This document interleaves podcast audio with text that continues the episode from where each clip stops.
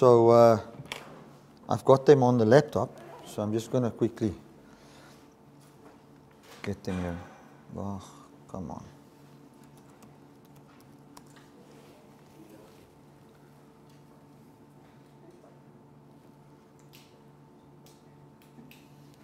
Okay.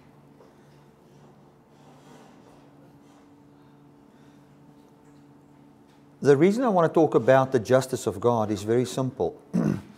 what we believe about God, what God believes is not what will impact your life the greatest. The greatest impact that there will be on your life is what you believe God believes. That's what will impact your life. God can believe that you are a wonderful person. But if you don't believe that God believes it, then whatever God believes will be outside of you. The way wherein God enters a human heart is through the heart believing it. That's how anything enters us. You know, you can, you can uh, uh read whatever news. If it doesn't touch your belief, it doesn't shape your life. Doesn't matter how true it is, doesn't matter how real it is. It only enters you through your persuasion of it and where, it, where you actually believe it includes you. What will impact us the greatest when we read a news article is the article that impacts us. If you read about the volcano on Hawaii, I mean, I'm sure you guys see that in the news. You see, it doesn't shape your life, you see. Well, anyway, there's a volcano there erupting. I think it's about 80 houses already taken, taken away. It's just slowly oozing out of the ground and taking over a lot of uh, pieces of the island there, of the main island. Um, I mean, I can read that news and it will impact me to a certain degree, but will never impact me as what I uh, would believe, you know, they're going to take the land without compensation. Because if I read that, it will have an impact on me, but not that big impact if I'm not an owner of a farm. The moment I'm an owner, then I find that I can see myself completely in that truth. It pertains to me, and as I believe that, it shapes my life. It will shape the very chemicals in your body and how everything works your emotions, your feelings, the way you relate to people. Everything is shaped by what you believe. That's why I think one of the greatest things that we need to understand is what justice is. What is just for God? What is the justice of God? And the reason I want, I want that is, I, I think it's important for us to understand that is,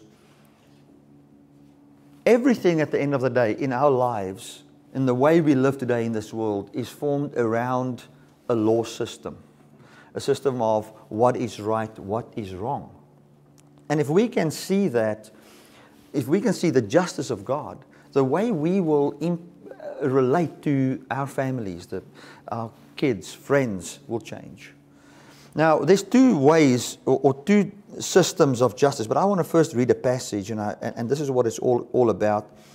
I'm going to explain Isaiah 53, verse 10, wherein it says, it pleased the Lord to bruise him and to put him to grief. This talks about Jesus on the cross. And Isaiah 53 talks about the servant of God, which is Jesus, and how he was put upon the cross and how he was suffering there. And then Isaiah 53:10 says, "Yet it pleased the Lord to bruise him." And it sounds as if it pleased God to inflict pain unto Jesus. And we have a way traditionally of what justice is inside what our system of justice is, on how our kids was brought up. Under the old South Africa, if, if you would, um, for, for petty crime kind of a thing, jy het gaan likeys kry. Jy weet, you went to the police station and they took a, a cane and they caned you. They inflicted pain on you. And that would keep you away from what you are doing. Now they come with more of a, a, a, restorative justice system and they don't call it a jail anymore, but a correctional service because they want to correct you. They want to, they start to see a little bit of the light. Yet we can call it whatever we want, but when um, Henri from, from Breda is found guilty, you find the comments in the comment section on News 24, they say, justice is served. You know, then you think, this guy, yes, he did axe his mom and dad and brother or sister to death, um, and he is found guilty, and we hope he rots in jail because we want him to have pain because that would be just. For if he has inflicted pain, he should have pain. And that is the justice system that we've been brought up with. Now, with that in mind, uh, uh, if you go and look at the translation of Isaiah 53 here, it was actually translated saying, It pleased the Lord to bruise Jesus. Now you can uh, imagine, um, I want to play the video here, but it's just way too graphic, on where Jesus was beaten in the Passion of the Christ uh, with that whip, where pieces of meat was, a muscle was ripped out of, him, out of him. And you find that the Roman soldiers go into a hysteria where they start to laugh and find joy in beating him like that. And that's the kind of idea we, that we get from it pleased the Lord to bruise him to put him to grief. It pleased the Lord to give him as a sacrifice for the sins of the people. Because it was as if God is this God that is saying, well, what is right is right and what is wrong is wrong. And if you disobey God and if you do something against God and His moral law, then obviously you have to be punished. Now, when we look at retributive justice, this is what it means. I mean, we get restorative justice and then retributive justice. The retributive justice system is what we basically have in the world. And it focuses on did you break a law? That's what it focuses on. Did you break a law? What did you do right? What did you do wrong? And should you do something wrong, the idea is that the law was, injustice was done to the law. You're not respecting the law. You're not obeying the law. You, you, you, haven't, you don't have any love for the law. And the law is made a person. The law is actually made a God that you serve, which doesn't even exist. You know, the law is actually uh, commandments on a piece of paper. There's no person called the law. There's not such a person. You can never find Mr. Law. There is not such a person. It's just nothing. You can obey the law and expect the law to bless you, and the only blessing you can have from the law is absolutely nothing. Because there is not an entity or a, a being, Mr. Law, that possesses anything so that he can add to your life.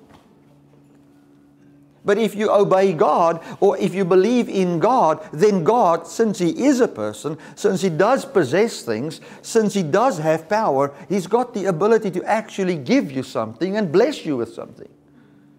Give you life. But law cannot bless you. The only thing that law can do is law can look at what is right, what is wrong. And when you do right, the law cannot even bless you.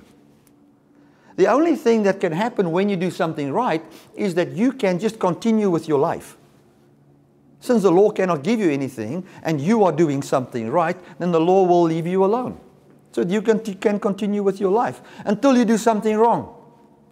Then the law will intervene and will take away from you what you've got. The law cannot give you anything, the law can only take from you. Cannot add anything to your life, cannot give you anything. Um, the law focuses on infliction of pain when it's disobeyed, uh, uh, and the law will give to you or actually let you live your own life if, if you justly deserve it by obeying its commands. There's no mercy in the law.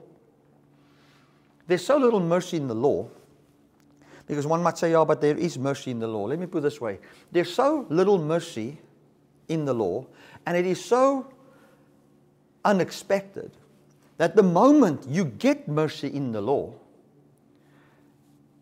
it overjoys your life. You've got so much joy. Wow, die spietkop het my laat gaan. Is it nie? We have preached, and you will see where I'm going with this, but even in grace circles, we've preached the fulfillment of the law as mercy under a law system. Wherein we are so happy that God is not going to punish us, that we will forever love God because He's not going to punish us. But I want to tell you that is not the gospel. It's got nothing to do with the gospel. The gospel is not the message of God was supposed to punish us, but He did not punish us. Because the gospel has got nothing to do, and God has got nothing to do with a system of punishment. God doesn't punish. God saves from the punishment that a life that is born from works brings.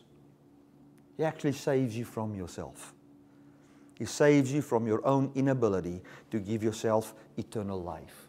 That is what it's all about.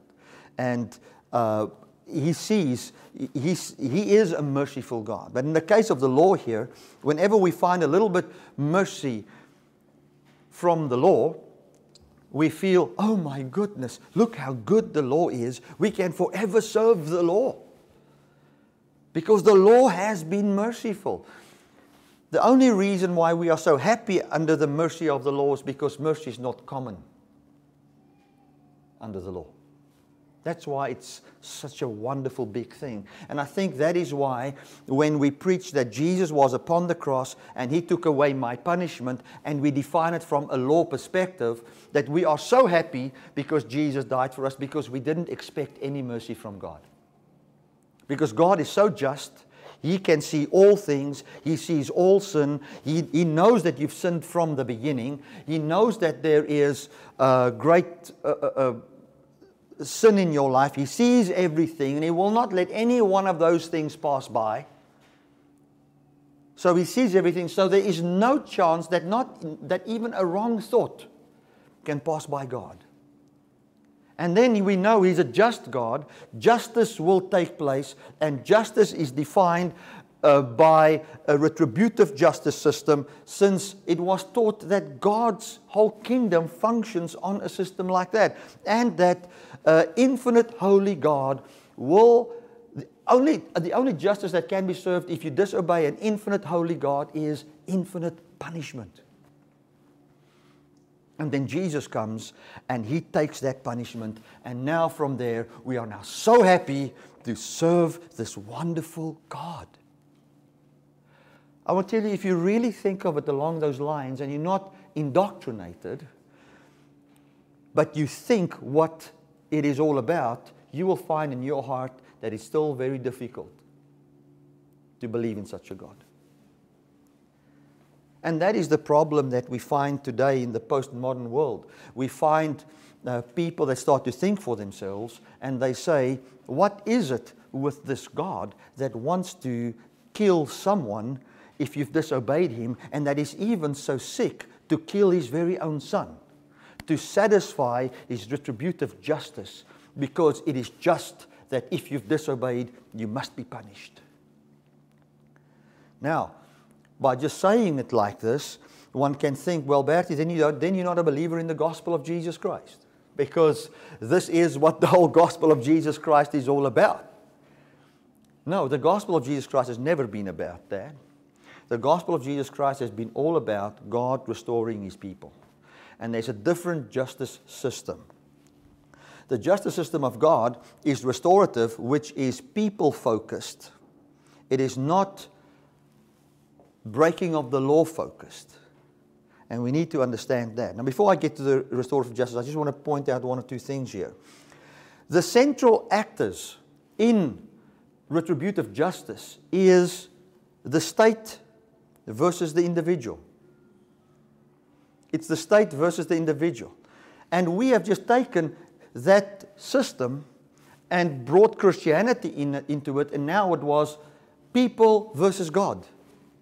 And it's such an unfair system because God makes people from the dust of the earth. God knows that they are just dust, that they don't have the ability in themselves to even obey a law. Then He brings them to a law. Then they must obey that law. And should they not obey that law, then he's going to kill them. Come on. we, if, the, and, and the thing is that I see in communicating with people, should you present this a person that I really uh, had a great influence in my life, when I presented the justice system of the world, which we have merged with the Christian, with Christianity or what Christ has done. And I said, this is what we're actually saying. We're saying that we by our own power can never obey the law. God comes, He makes man, He's got a divine law, He's infinitely holy. We are not. We are made from the dust of the earth. He gives commands unto us, and now we cannot keep it, and now He wants to. Justice would be served in Him killing, killing us. Not just killing us, keeping us alive forever and burning us in hell. There's something wrong with that. I tell you, there's something wrong, and there are many people saying there's something wrong with that, and most of the churches doesn't have an answer to that because they've got a scripture, and the person that's against Christianity quotes the scripture, or the person that starts to think for himself quotes the verse, and then he says, "Look at the logic here," and then we just get angry. Gaan jou straf. But we don't have an answer. We must have an answer. We must have a we must look at the scripture from a perspective which is not a place where it is the state versus the individual or God versus the individual. And in the case of re, uh, retributive justice, the state or God is also always the victim. It is we have harmed God. We have harmed the state. Isn't it? Think of it like this. Well, God loves you so much, how can you just not love your neighbor? Look how you're harming God. Because the Almighty God, He loves you. He, and look in the Old Testament, and we've seen it so many times, He's given them the garden. My maat, ordentlike tuin. Nee? Nie met die Kaapse reën val nie. Proper rain. Everything growing. He's just got and look at look at man. He doesn't even have a little bit of gratitude. Only have one law. Look how man has harmed the loving God. And so God is the victim. And man must pay because he has injured the Almighty. You know, if, if we, just in a normal, in the normal world, if you, if somebody through a wrong thing he does throws you off course, it shows you how weak you are. Isn't it? Imagine I'm now, I go now to the United States and I'm going to preach there. They get me from the airport there, and somebody doesn't drive the right way there, and I'm with him in the car, and I start swearing and cussing at this guy that he's not driving right. It doesn't, doesn't matter if he really was messing up. It would just say, man, Bert is weak, you know. His gospel's not really working. So if Adam, through disobedience of one law, could change God's person, then who's the weak one? Must be God. The thing is, God never changed. God was always loving. The same God that gave the garden is the one that is continuing in his love. Now, let's look at a different justice system, uh, the restorative justice of God. The justice where, uh, in this justice, we find that this justice is pe- people focused um, and sees who was caused harm and then wants to restore that person. There's a justice system that would say, well, in the case of Adam and Eve, Adam and Eve, they were deceived. Eve was deceived. Adam went into it, even if it was knowing what he was doing. He was into that. And here we find destruction coming to them. And we find that through their destruction, even the earth is being destroyed. And that is what God has said. He said, What will take place is if you eat of this tree, then you will die. And then he said to Adam, Because you've got dominion over the earth, therefore even this earth will now bring forth thorns and thistles and decay. We read in Romans 8 that even this physical planet was is now going backwards because of what Adam has done. And now we find in Romans 8 as well that God is coming through Jesus Christ. And what is He going to do? He's going to give eternal life to Adam, the one that's dying. And He says, once you are glorified, even creation is now waiting. to be co glorified with your glory. And we find the justice of God is something completely different. It's a restorative justice wherein He fixes everything. It is focused on making things right. Rewards are not based on just what is justly deserved, but rewards is based on what you need. That means if you don't have righteousness, you're not going to be beaten because you don't have righteousness. If you don't have righteousness, it will be offered to you. Now, we're going to look at why it's like this, but it's based on mercy and love and not based on punishment. It's not separate from mercy. It, it transforms people. Uh, the central actors in this whole thing is not uh, uh, uh, the state or God versus the people, but the central thing of this is community, the whole family of God, including us, where the justice of God includes Himself, where He feels if I wanted a family and my family is going astray, it is not just towards me as well. I also want healing from this. I want my family back. I want my original plan to work. That's what I want. Now, the question is how do we define justice? Now, I've given a, um, a Bertie Brits definition here, which maybe someone will say, Where do you get that? Maybe in 100 years from now it will be in some dictionary somewhere. Who knows? if we want to define justice, we cannot define it outside of purpose. And let me explain that. I'm flying to the US on Tuesday. Now, if we get in the car, and now Andries is going to drop me off at the airport because the flight leaves at 11. So I'm not going to let Elena drive at night alone back. So Andries is taking me. So if Andries gets in the bakkie and he, and he picks me up and he's heading for Moorreesburg, but I'm flying I mean, I don't know if you know, Moorreesburg is north of Malmesbury. It's the wrong direction. Okay, if he's heading to Moorreesburg and I need to go to the airport, that's not just. Although it's not wrong to, if, even if it keeps within the speed limits, it is righteousness and what is just and what is good is defined by the purpose. The purpose is, for him picking me up, is to get me to the airport. So, in that purpose, we find our definition of what would be just in that case. So, we will have to go and look at what is God's purpose with man in order to define what justice would be, what righteousness would be, what truth would be. You cannot have truth outside of fully understanding God's purpose. I remember when I was in, um, in the house, the, my, my dad had a piece of metal there, and it was hanging, and it was almost like in uh, cotton, you know, just a piece of steel. I said to him, Dad, what so? And whenever he would use that thing, he would so carefully use the thing. I said, This is just a piece of steel. What is this? He says, No, that is a straight edge. I said, What does that mean? He says, No, it is a piece of steel that's one meter long that is perfectly flat. And therewith you can measure and see if anything is really flat.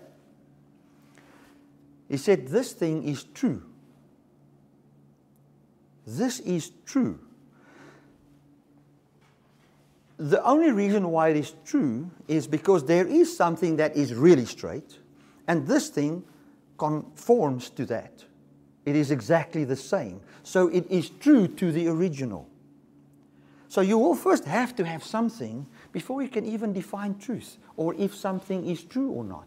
So we will have to have the, the foundation from where we're going to measure everything. And that foundation would be who is God and why are we here?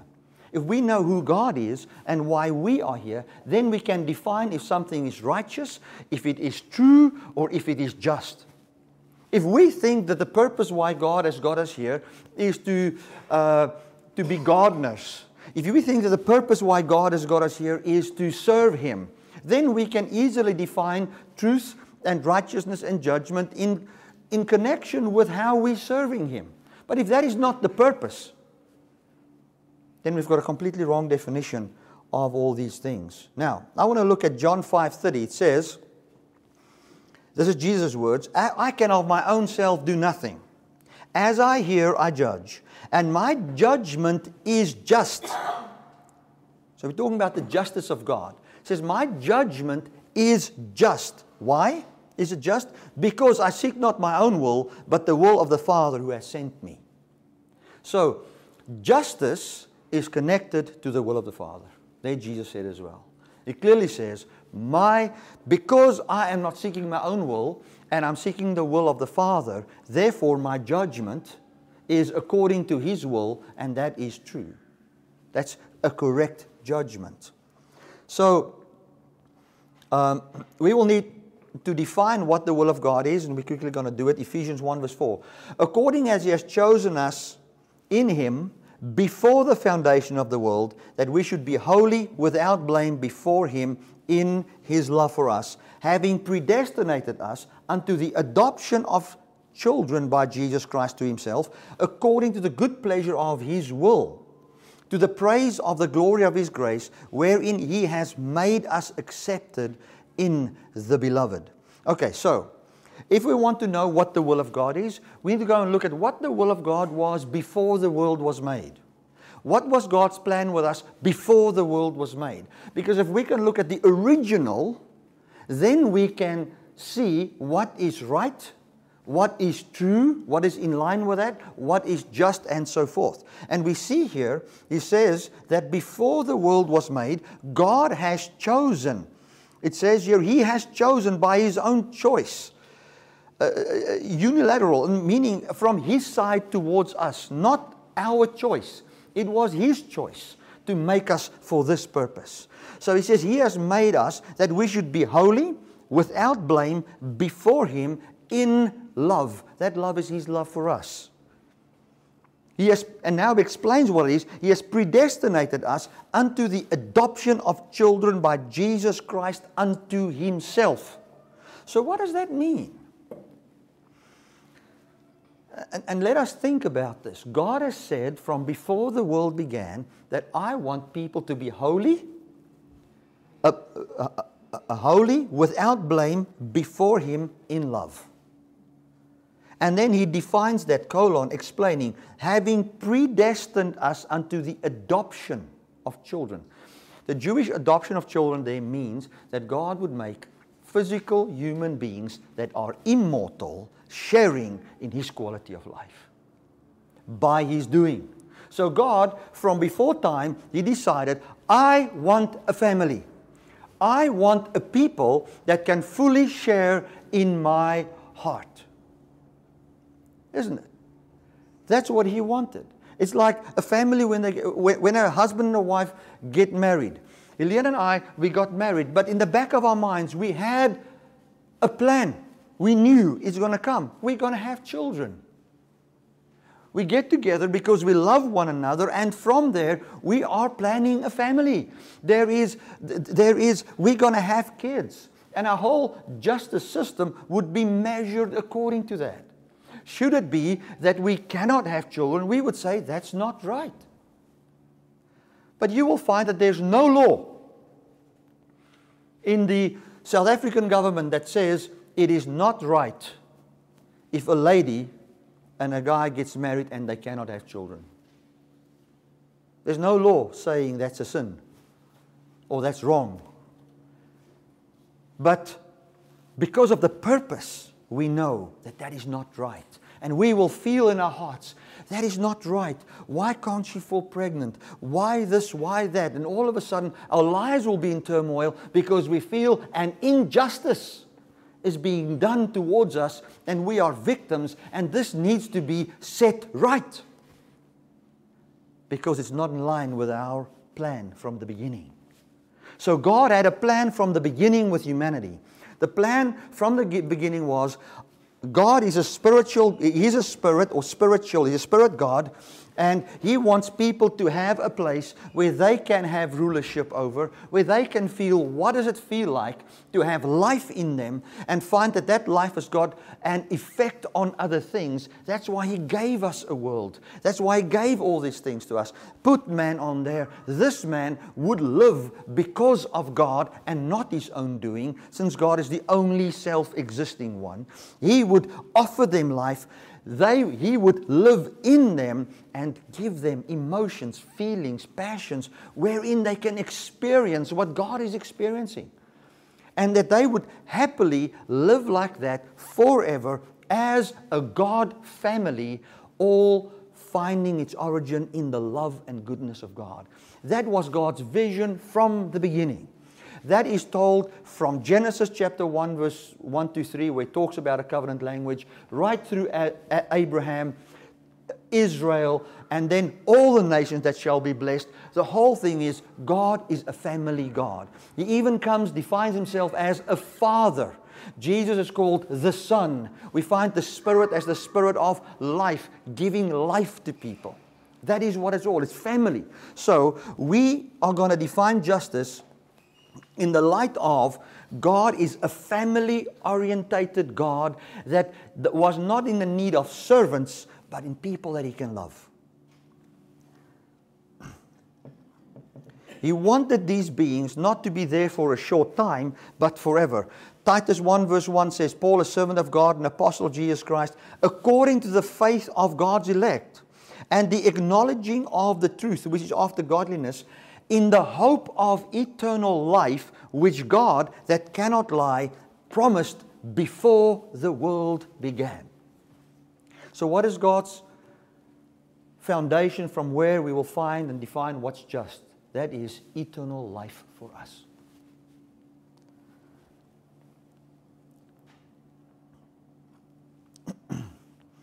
My definition of justice would then be that which can afford the upholding of the authentic cause.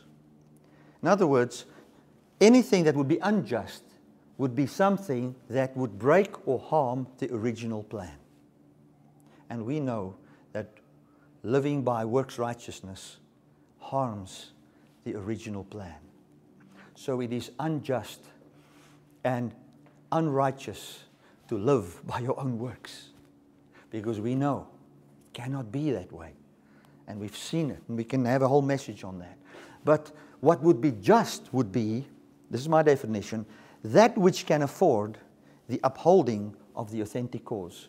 So, justice is defined in what will bring, what will keep you having eternal life, what will bless you with holiness. God's plan was that He would give it to you for free. Then another system came in where Satan convinced uh, Adam and Eve and said, No, you don't have to have this for free. You have it by your own power. You don't need God. You just need to know what's right and wrong, and you can live by your own intellect, and you can have eternal life by yourself, which was not which was a lie adam and eve was made from the dust of the earth they couldn't and here god's cause was his original cause was i will be the source of their life they will share in the fullness of my life the kingdom which is a kingdom where god rules with life in us was taken from these people. God didn't take it from them. They started their own. In a lie. And then God looked at what was going on there and he saw them dying and he didn't have uh, a justice that says, now I need to inflict pain on them. He warned them from the beginning, saying, that system will inflict death and pain on you. If you eat of this tree, then in the Hebrew it actually says, of this death you will die.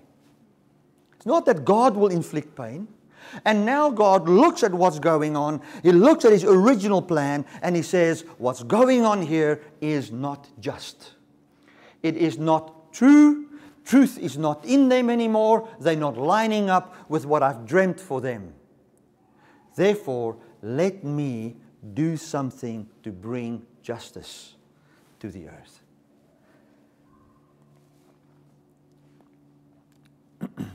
when we look at the justification of God, we have to face Romans 4, verse 5, which says, The Abraham, we have to believe in the God that justifies the ungodly. Okay?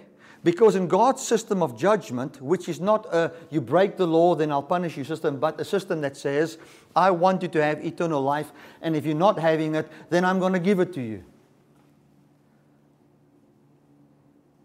I hope you hear what I'm saying. God's system says, I want to give you eternal life. I want to bless you with peace from me, obviously, in the, in, in the relationship of a free will agent. I want to give you eternal life. If you've done something that you're not having it, then I will still justify you with it. Then I will bring you by my effort to that eternal life. That's God's just, justice system. That's why Abraham, when he was, uh, we can call him a pagan, he was living in Mesopotamia, he, he was from Ur of the Chaldeans, he was worshipping all kinds of gods, he was building shrines, he, he, he, he believed in many gods. God comes to Abram and Sarah, and Ab- Sarah was barren. She couldn't have children. Abraham was already old, thinking there is no hope for me. They believe in a, a, a monogamy, meaning they only have, you only, were only under the law there to allow to have one wife. So here he sees no future for himself. How's he ever going to have children of his own? There's no way, no future. I've got no ability to bless myself with a family. I cannot have it. God comes to such a person and say to him, In you all the nations shall be blessed. Look at the stars. You see how many stars there are? As many stars as what there is, that's how many your children would be, and something greater. They will not just be as many, because the many really is connected towards the sand in a later stage. But he says, as they are shining like the stars, so they will shine, referring already to eternal life that he is talking about, which we find in Daniel 7 and Daniel 12. So here we see God coming and he says, It is not just that these people are having no future, that they're having no children, they feel hopeless, and that they are dying. And the Abraham story was written so that we today can see how God dealt with them and what God's justice would be. And what did Abraham do when he saw the justice of God? He just believed God. Then Paul comes and he says, if we want to see the justice of God today, we have to conclude that those who believe that God can justify the ungodly, their faith is counted for righteousness. I hope you can see how the system works. According to original intent, righteousness is measured. If Abraham did everything right, he would not have been counted righteous. Because the original intent was not that Abraham would have life by his works. The harder he worked and the most holy he lived, the more unrighteous he would have been according to the original plan. Although he would increase in righteousness according to the law plan, he would increase in unrighteousness according to the original plan. Simple words the closer you get to Moorreesburg, the further you are from where you need to be. Doesn't matter how safe you drive, you're sinning. So, what he's saying is in the justice system of God, which is unilateral, meaning it just comes from one towards the other. It doesn't include your work.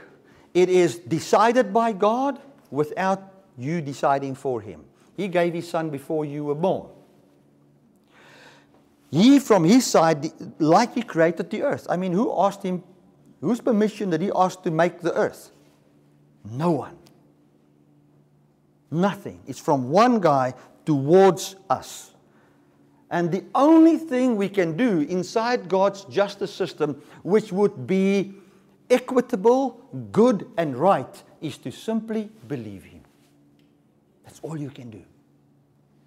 You can just believe Him. And that is Romans 5. Abraham believed God, the Bible says, and it was accounted to him for righteousness.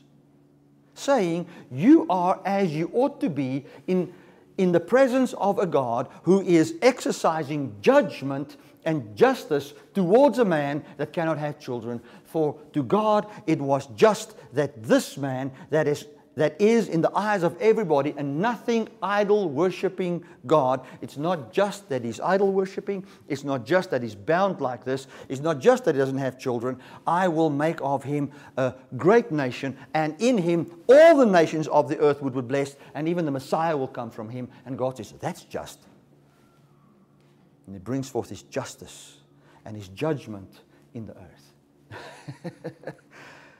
well, as jy nie my preek geniet nie, is all right. Let's look. So we see here Abraham and Sarah had no children. They were normal people with no future. God made them a promise. They believed God. Abraham was seen as righteous and justice was served. Let's look at righteousness, God's righteousness or God's justice in the New Testament. Paul says in Romans 1:16, "For I'm not ashamed of the gospel of Christ, for it is the power of God unto salvation." To everyone that believes, to the Jew first and to the Greek also. For in this gospel is the righteousness or the justice of God revealed from faith to faith, as it's written, the just shall live by faith. So, what he's saying is, I'm not ashamed of the good news of Jesus because the way Jesus dealt with man in their sin is the righteousness and the justice of God revealed to us. Romans 3:20 Therefore by the deeds of the law shall no flesh be justified in his sight. If you read Romans 3 in its context it actually says by the works of the law shall no man receive the resurrection from the dead. And God says it's unjust that my people are dying. That's why he said, in, in, in, when the people were bound in Egypt, he said, Tell Pharaoh to let my people go. Then the lamb was slain, they were led out of Egypt, and justice was served. How was the justice served? In setting the person free from the bondage. Why does God say it is not right that my people are in slavery? Because His dream has been for them to be free. So he says it's unjust that they are there. If I lose my temper, this is how I pray these days. If I lose my temper or if I get upset with somebody or I have fear, I go and I say, God, what's happening to me is not just. It's an injustice. It is not just. And I make myself fully available for your rule, and I stand under your law of life, wherein you will justify me. And I'm not trying to change this, but I am standing available for your justice to be served in my life. Amen. Ons God is, soos die kleerlinge sal sê, hy's gevaarlik man. Hy's gevaarlik goed. Romans 3:20 Therefore by the deeds of the law shall no flesh be justified in his sight. For by the law is the knowledge or the experiential knowledge of sin. The law cannot bring justice. By the law, we cannot have what God wants for us. But now, the righteous judgment, I put my own words in there, or it just says here righteousness, or the equitable deed of God without the law is manifested, being witnessed by the law and the prophets. Even the righteousness of God, which is by the faith of Jesus Christ. In the, in the Greek, it actually says that this righteousness of God is by the faithfulness of Jesus Christ. Unto all and upon all that believe, there is no difference. So, what is he saying? Man fell into sin, and now God has got to be a righteous God. Okay? Now we're going to see how's God going to deal with people that has disobeyed him, that did not listen, fell into a system of law wherein they have to have life by their own works. And we find in Jesus the righteousness of God now revealed. And we found that his righteousness was revealed apart from the law. Meaning, he did not come inside the retributive justice system, but he came inside his own logic, inside his own system. And he revealed the righteous, equitable holiness of God. And how was it revealed? In Jesus saving us from the bondage wherein we were under works righteousness, where we have life by our works. He saved us from that and put a man in the Godhead and now rules with that one's life over everyone that wants this. And he rules over their lives and he brings his justice, he brings his rulership, and he gives unto them love, peace, long suffering, kindness, meekness, temperance, faithfulness, a love for people. He brings inside them the fruit of the Holy Spirit, signs, wonders, and miracles pointing to what shall be. Even grants them in the human body immortality, and He, by His justice, shall manifest it in us. And even if we physically die, He says that is an injustice that was done to my people, for I've never planned that they would die like that, and I will therefore raise them up. That's why Jesus was raised from the dead. Hallelujah. For all have sinned come short of the glory of God. Being justified, in other words, justified means having God's justice, if we want to use the word, enforced on us being justified freely by his grace through the redemption that is in Jesus Christ, whom God has set forth to be the propitiation through, um, through faith in his blood, to declare his righteousness for the remission of sins that are past, through the forbearance of God, to declare, I say, at this time that he might be just and the justifier of those that believe. So, what he's saying is those that have fallen in sin, those that have disobeyed God, all that you can do is to hear what God is saying. God is saying, It is okay. I will justify you with a new life. Okay, Lord, what must I do? Shut up. You've missed it again. But since I'm a just God, I want to tell you, you have wandered from the path. You are in a very difficult situation, but I am the Lord God, and I have not created you for that. I've got another life for you. Okay, God, what must I? Just believe that I can take you there. I can even raise you from the dead, and I have proved it 2,000 years ago. And in that resurrection, I've conquered all your sin, I've conquered all your death, and I have brought forth the justification, how you will look in the end. I brought it forth in the middle of time so that you can look at that and know what you can expect. Believe me. Got nothing to do with punishment whatsoever. Yes, but Jesus was punished. That's why God can do lies.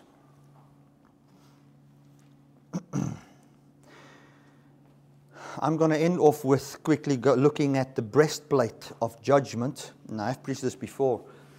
The Bible says that the, the high priest had to come with a breastplate of judgment before God. And that breastplate had 12 stones in it and the names of Israel, of the different houses of Israel, was written, the 12 tribes was written into that.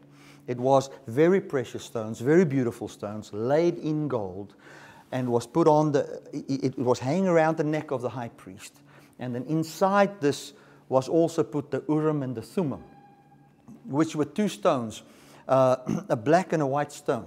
And they would then, the one stone would mean yes, and the other stone would mean no. And if they ever wanted direction from God, uh, a, guy that's very high up, like the king, could then come to the priest and ask for guidance. Should we go into war with this nation or should we not go into war? Then they would pray, take the, um, put his hand into the bag that the Urim and Thummim was in, and then whichever one he took out would then be the yes or the no. That's how they heard the voice of God, with that Urim and the Thummim. Now, that was placed inside that breastplate, which was called the breastplate of, of judgment. The very justice of God would be revealed through that. And what was that justice? It says, You shall put this around your neck as a memorial. A memorial is to have a remembrance. That a memorial, how could it be a memorial? A memorial to what? To the original plan of God. Now, we've taken 12 tribes and we've just seen just Jerusalem and Israel. That's rubbish. That is just a type and a shadow of all of us. That's all it is. God's original plan was divine people, beautiful people, different colors. When His glory shines on it, it fills everything with the colors that shines from this beautiful breastplate. It's laid in gold, which talks about godliness or divinity. So, what he's saying is God's plan from the beginning was that man would shine in godliness by the doing of God. And now they needed advice on God, what is your judgment about us? The judgment of God on, on this whole thing would be God's decision. A judgment is also your decision, your verdict. And this was called the Urim and the Thummim. The Urim and the Thummim Urim and Thummim simply means Alpha and Omega. It, the literal Hebrew words means lights of innocence. Innocences, actually. Lights of innocence. And Urim starts with an A, Thummim starts with a Tav, the last letter of Hebrew alphabet, talking about the Aleph and the Tav, the Alpha and the Omega. So what he's saying is, my judgment about you is always divinity in beauty or beauty inside divinity on account of Jesus, which is the beginning and the end. That is it. That is the judgment of God. He says, carry that as a memorial. I think that memorial wasn't for God to remember it, it was for man to remember that this is the only way God sees. And that is what is planned in the beginning. And that is, if you want to want guidance how to get there, the only way we're going to get there is through Christ. And that is how judgment is served. Now, I end off by going to the verse that I started with, Isaiah 53. It says, Isaiah 53, yet the Lord, uh, yet it pleased the Lord, Jehovah, to bruise him he has put him to grief. Now, if we read from verse 4, it says, But he was wounded for our transgression, he was bruised for our iniquity. The chastisement for our peace was upon him, and by his stripes we are healed. Verse 3 says, Surely he has borne our griefs and carried our sorrows, yet we esteemed him as stricken, smitten of God, and afflicted. Okay, now, Let's summarize this. Take it all together. Jesus hanging upon the cross. If you come with a retributive justice system, you will come and say, The Father is punishing Jesus for my sin. Look how he's beaten. I should have been beaten, now he's beaten. And we would esteem him stricken, smitten of God. Now it says here, Surely he bore our griefs. In other words, and he carried our sorrows, yet we esteemed him. Our conclusion was it's God beating him for my disobedience. No, it's not what it means. What it means is that he took the end of a life by works onto him. That is where man was heading by his own works death and destruction, a, a cursed life. He took that on him and he was hanging upon the cross, which was actually the end of the life I am in. It's got nothing to do with God punishing him. It was had everything to do with Jesus entering into the end of the way we are on. Clothing himself with it and taking all the curses and all of death on him, ready to conquer it in the resurrection. Okay? Now, with that in mind, it says, We esteemed him smitten of God, but he was not smitten of God. He was carrying our disease. Verse 10, I want to read it from the Septuagint. First, the Bible, uh, the Apostolic Bible Polyglot. This is what it says. King James says, Yet it pleased the Lord to bruise him. The Bible Polyglot, the Greek says, Greek Old Testament, and the Lord willed to cleanse him of his beating. A little bit of a difference. Let me read it again. King James, it pleased the Lord to bruise him. Septuagint, it pleased the Lord to purge him from his beating. Big difference. The one says, God was happy to hit him. The other one says, no, God was happy to heal him from how he was hit. There's a big difference. Jy het pampoentjies. Die Here kom, hy word mens sodat hy kan aansteek. OK? Nou het hy ook pampoentjies. Nou hang hy aan die kruis. Nou hang hy met daai pampoentjies daar. Sê ons, "Ag, ah, kyk hoe die Here hom pampoentjies gegee." Nou, nou, dis my pampoentjies. Niks te doen met wat God hom gegee het. You understand what I'm saying? And now as he dies and conquers it, he conquered physical death. Plus, he showed that God's justice is greater than man's injustice. Who crucified Jesus? It was the Jews and the Romans. The Jew and the Roman talks about, Jew and Gentile talks about the whole world. The Jews said, You're a sinner. The Gentile said, You're a sinner and bad. The very people, the very people, the hands that he has made, took him and nailed him to a cross. The mouths that he has made spat on him. And what did he do? Didn't change his justice. Didn't fall into the low way of thinking of man. And he continued to show justice, which was forgive them, Father. Set them free. My justice is a justice unto freedom, not a justice unto destruction. The only destruction that there will be for man, and there will be people that will be destroyed, are those who are refusing the justice of God, and they will have the justice of their own works. For there is no life in your own ability. That is how it is. So I want to say to you whenever you hear God is a just God, you can know that you've got a future. Whenever you hear God is just God, your heart must sink into, I can trust Him. What we have done when we've heard God is a just God, our hearts have not trusted, but our hearts feared because now we must work because we cannot trust this God because a little mistake destroys our lives. In the meantime, if you hear God is a just God, you can rest because He will, His justice is defined by its original purpose. And justice is that, and if God is a just God, walking justly, He will have to have a life that can uphold the original purpose, which is life for us all. Let us pray. Father, thank you so much for an absolute master.